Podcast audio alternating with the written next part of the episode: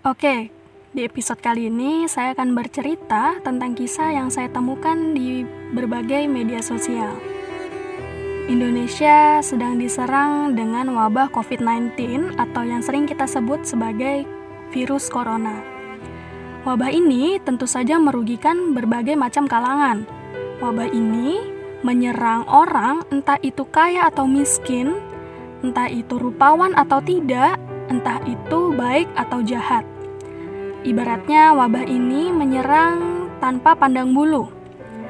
Saya membaca berbagai komentar di salah satu media sosial, banyak yang mengatakan dengan adanya wabah seperti ini, banyak pekerja yang kehilangan pekerjaannya.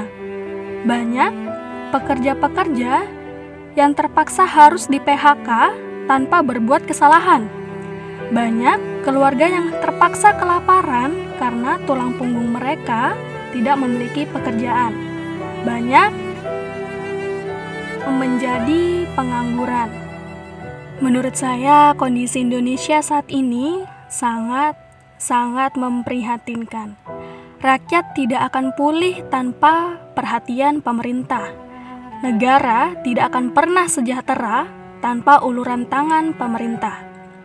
Nah, di sini saya akan bertanya kepada kalian, jika kalian menjadi pemerintah, apa yang akan kalian lakukan terhadap negara kalian?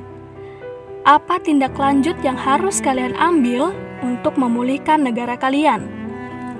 Bagaimana sih dengan nasib-nasib para pekerja di negara kalian? Ini adalah akhir dari episode ini. Singkat ya, tapi saya harap episode kali ini membekas di hati kalian. Sebelum saya menutup episode ini, saya akan mengkot kata-kata dari Persa Bersari. Beliau mengatakan bahwa tundukkan kepala untuk kesejahteraan yang belum merata. Angkat kepalan untuk memperjuangkan keadilan. Stay safe, stay at home. Wassalamualaikum warahmatullahi wabarakatuh.